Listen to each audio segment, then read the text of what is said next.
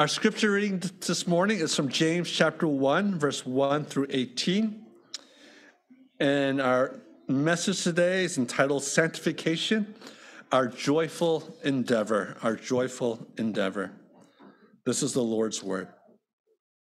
James, a servant of God and of the Lord Jesus Christ, to the 12 tribes in the dispersion, greetings.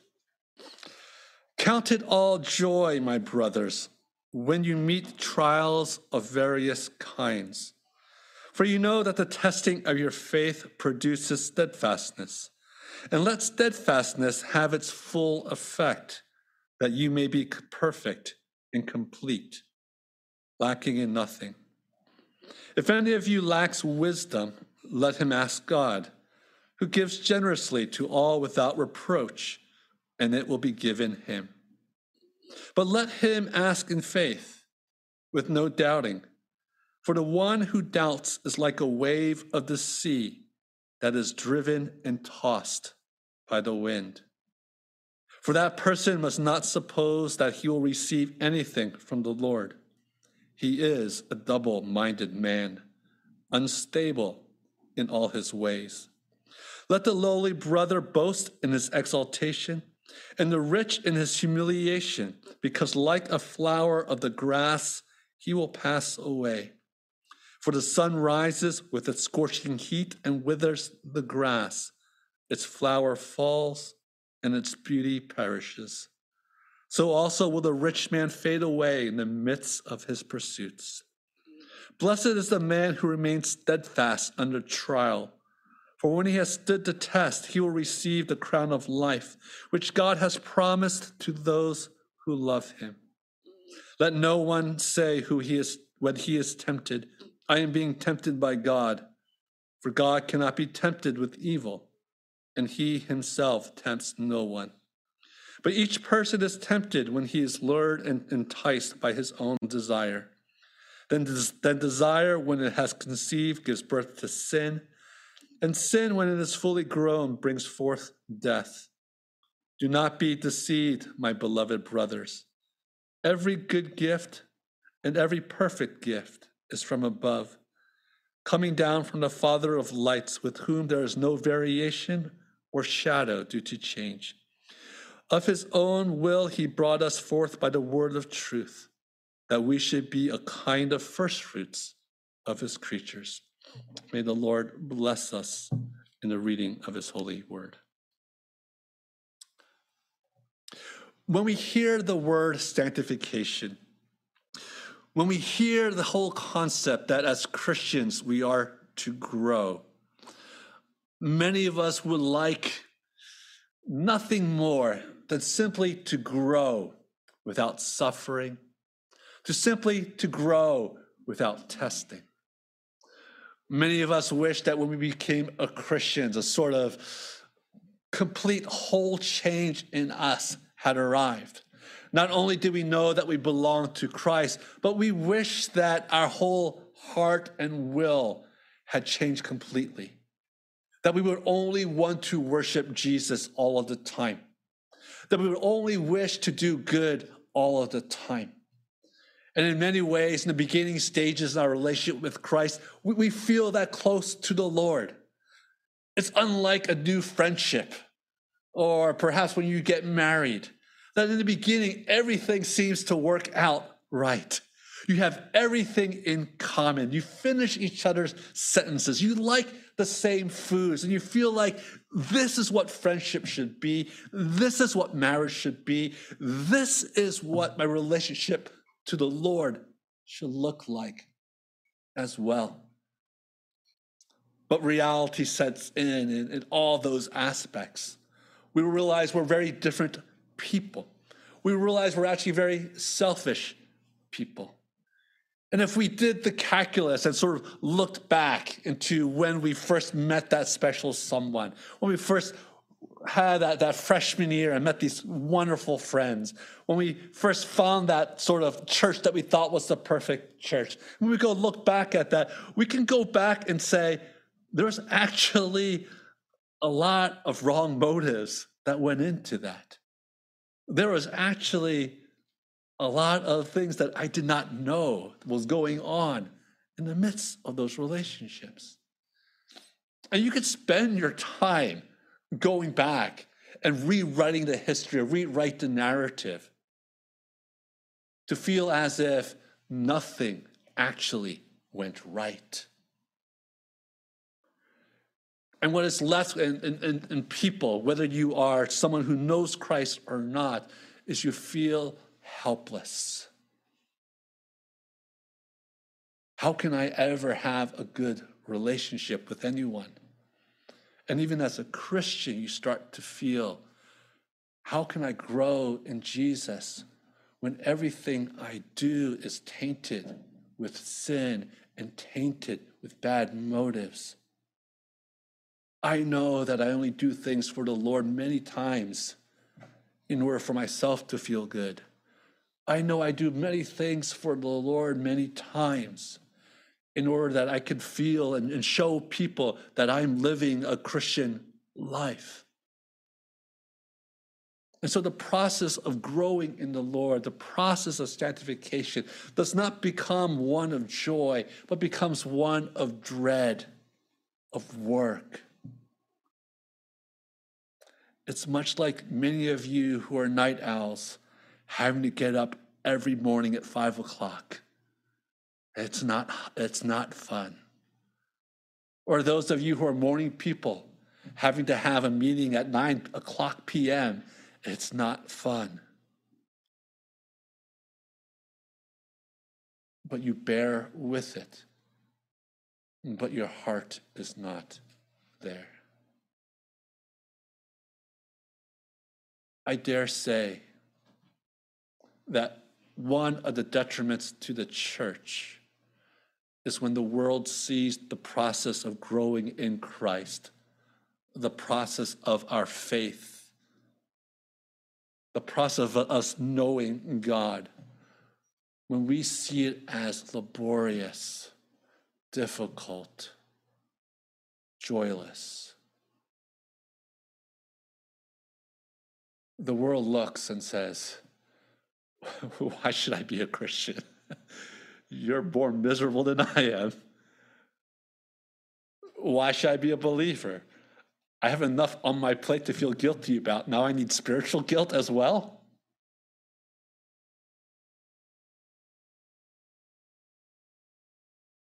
And it's a detriment to our witness, but even more so, it's a detriment to our own Christian sanity in life with Jesus. So it's incumbent upon us to, to understand and learn what it means to have joy in Jesus and have joy in the process of growing in Him. First point here that James offers to us you will face trials and you will face trials of various kinds. This word, various, means exactly what you think. There will be all types of trials that will come into your life. There will be psychological battles that you need to fight. There will be physical trials that you will need to battle. All of these under the guise of whether or not you will trust Jesus or not. And these trials will be constant and will continue to be a part of the living that we have for Jesus himself. This is good news. This is good news because I don't want you to go into the Christian life thinking that it's going to be smooth sailing. The Bible is very clear that your idea or Jesus' idea of what it means to live in this life is different from the world's idea of living in this life. And that those two ideals actually they clash with one another. And because they clash with one another, there's going to be friction. Because there's going to be friction, there's going to be times where your heart does not know what to do. And this is normal for anyone who's been born again in Christ. And in fact, if you do not feel the pull in your heart to follow Jesus or to follow the world, then you have to ask the question Do I know Jesus or do I know Jesus at all? Last week, we, we saw in scripture that to have this battle of wanting to follow Jesus, but knowing the pull of the world, that that's actually a sign that you've been reborn. To know that you belong to Jesus is to enter into that battle. Belonging to Jesus does not mean that I know Jesus and there's no battle at all. In fact, I would, in fact, if that's your Christian life, that you say, I know Jesus, there's no battle at all, you need to go back and ask yourself if you really know the Jesus of Scripture. Because trials and tribulations are part of the Christian life. And this is why we need to fellowship with our Lord and fellowship with one another. We need each other to fight this battle for our hearts for the Lord. So I enjoy it when, you know, whenever I meet up with you guys, or whenever I see you guys talking with one another, and you're talking about life. Now, every once in a while in the beginning, you just talk about sports, you talk about food, and food, then more food. But then things get real. Start talking about family. You start talking about your future and being anxious about your job. And you talk about your anxiety. You talk about perhaps your need to, I need to talk with someone. And then when I see you guys interact with each other, and tell one another once again God's sovereign, God is good, God knows what He's doing. Trust in Him. Remember who He is. Remember the promises of Scripture that He will never leave you. Remember the promise of Scripture that He who began a good work in you will complete it. Remember the promises of Scripture. That I see your heart starting to soften up. And as you speak the gospel to one another, relationships are born, relationships are deepened, and Christ is made manifest in your love for one another. Hmm.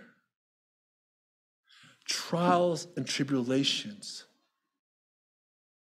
to follow the Lord is a part of the Christian life. The second thing that James says here in verse 2 is this Count it all joy. Count it all joy. That word, count it all joy in the Greek, it's more like reckon it all joy, is, is the way other translations say it. But that word is used in, in Greek context in terms of if you had a ledger, you would make a list. I'm going to count it all joy. I'm going to put make a list of every reason why going through this trial and tribulation is actually a joyful thing. Think about that. I'm going to say, okay, here are the positives, here are the negatives, and here are the things that scripture tells me about these tribulations. Here's the things that the world t- tells me about the tribulations, and I'm going to tabulate it and come up with, with an answer. So, in other words, when you go through tribulation, it's not easy, it's not fun. But God wants you to step back and not to let your emotions overtake you, but use the mind because God has renewed your mind. The truth of Scripture, the truth of what God has done is where we need to stand on. It's what we learned last week. It comes from thinking the right thoughts, of understanding the tr- things that are true, that enable us to walk faithfully in Him. And this word, like, sorry, I'm not going to say the Greek. This word to count it or to reckon it, it's the same thing, to count it.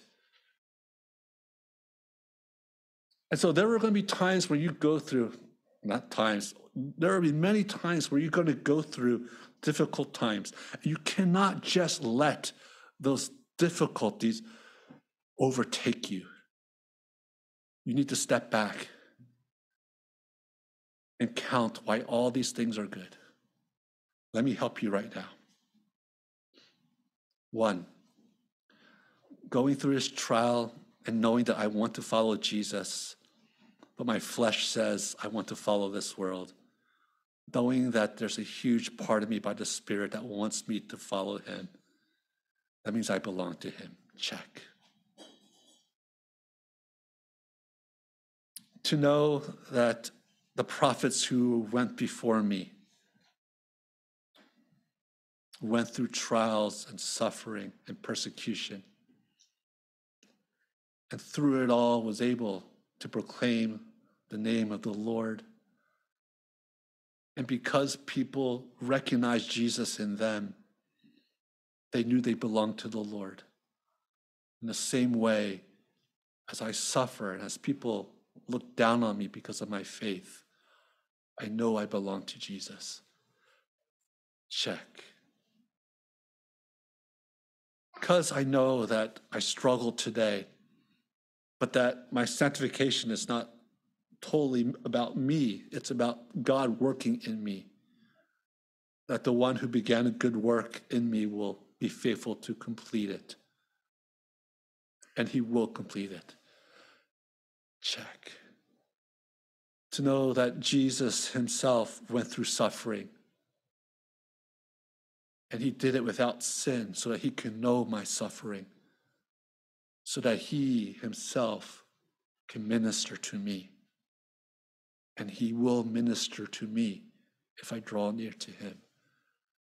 Check. To know that one day when the Lord returns, I will gain the goal of my life here, and that is to see Christ face to face. Check. And the list goes on. The list goes on. It is why you need to read scripture. It is why you need to know the stories. It's you, you need to know what, who God is and what God is doing and how he works. Because if you stop and reckon and think and count it all as joy, something remarkable happens. You will have joy.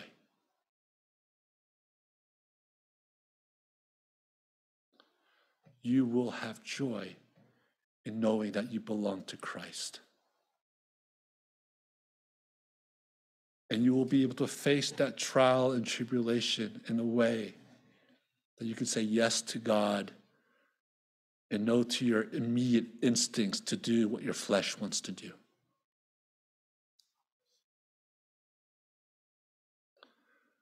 But you need to stop.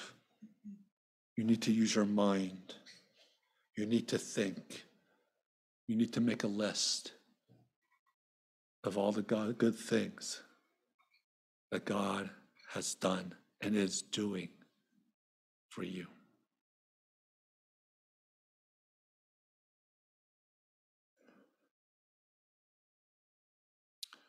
And that's not even going through the verses here. because you know that the testing of your faith produces steadfastness. Steadfastness, at least in its full effect, yet you it will, will in its full effect make you perfect and complete. You will lack nothing in your life because Christ will be all that you need. So, firstly, you will face trials and tribulations. Second, count it all as joy. And then third, as you grow in Jesus, ask God for wisdom for the right thing to do. Don't overthink it. Don't go through every single possibility of, of cause and effect. with the information that God has given you today,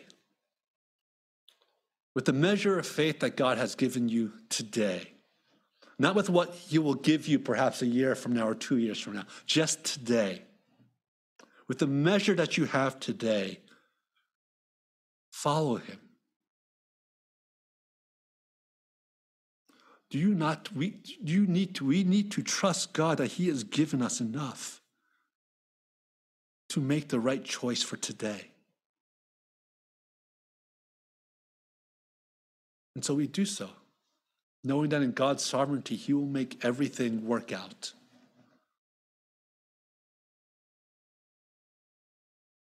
Let me do all this with joy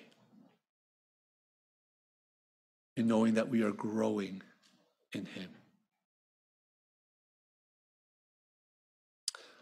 Lastly, as you can see from this message, joy is not about simply turning on music and trying to change your feelings.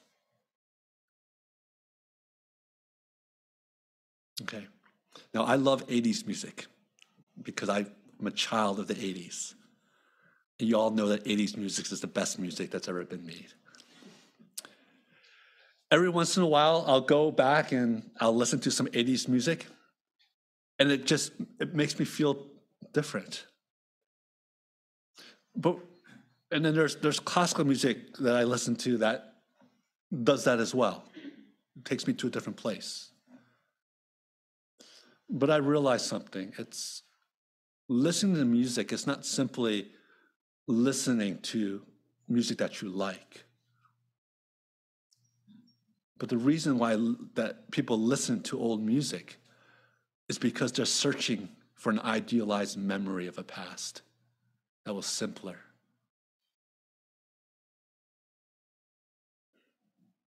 And your emotions follow from that.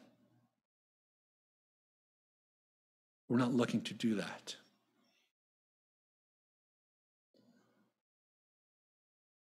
You see, Joy comes from knowing what is right and wrong. Joy comes from enjoying the truths of the gospel. We, as God's people, need to use our minds to count what God has done for us. And in response, we ask the Lord give me joy. I love this analogy by C.S. Lewis about what it means to, to have joy, or what I would say, what it means to grow in having joy. He says, Joy in Jesus is like wearing an old shoe. It's like wearing an old shoe. It's not like getting those new Nike sneakers where that excitement only lasts for a while. But to have those nice comfortable shoes that's dependable, tried and true, that will never fail through any, any weather, that you can count on and rely upon, that will never fail. You wear those shoes, you look at them, and you don't throw a party but there's that deep, deep joy in knowing these shoes have been through thick and thin with me for many years. Dependable, joyful. May our Lord bring you joy. May your joy be deep seated May it be a quiet, calm, like still waters sort of joy. May your list of things of why you should rejoice in your trials be never ever ending. And may we as CCPC, may we show that joy to one another that the world may see that God has come. Let us pray. gracious Heavenly Father, we confess that we are a people who are, in many ways, we're emotion junkies, Lord God. We like to feel high, we like to feel low. We don't like not feeling in many ways. And so we'll do things, Lord, to, to ramp that up, Lord, whether that's through games, whether that's through food, whether that's through drink, whatever it may be, Lord God, but we, we want to feel happy or, or whatever it may be. But Father, we know that these are all temporary, Lord God.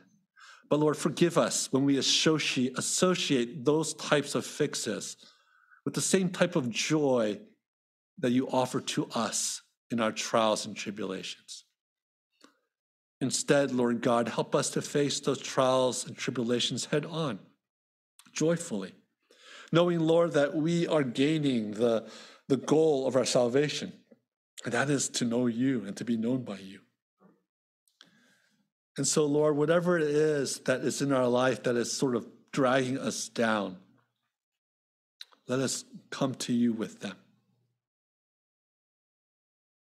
and preach the gospel to ourselves. Our pasts do not define us. Our past mistakes and sins do not define us. Only your grace and your love does. Help us, Lord God, that we may live a life full of unspeakable joy in you. In Christ's name we pray. Amen.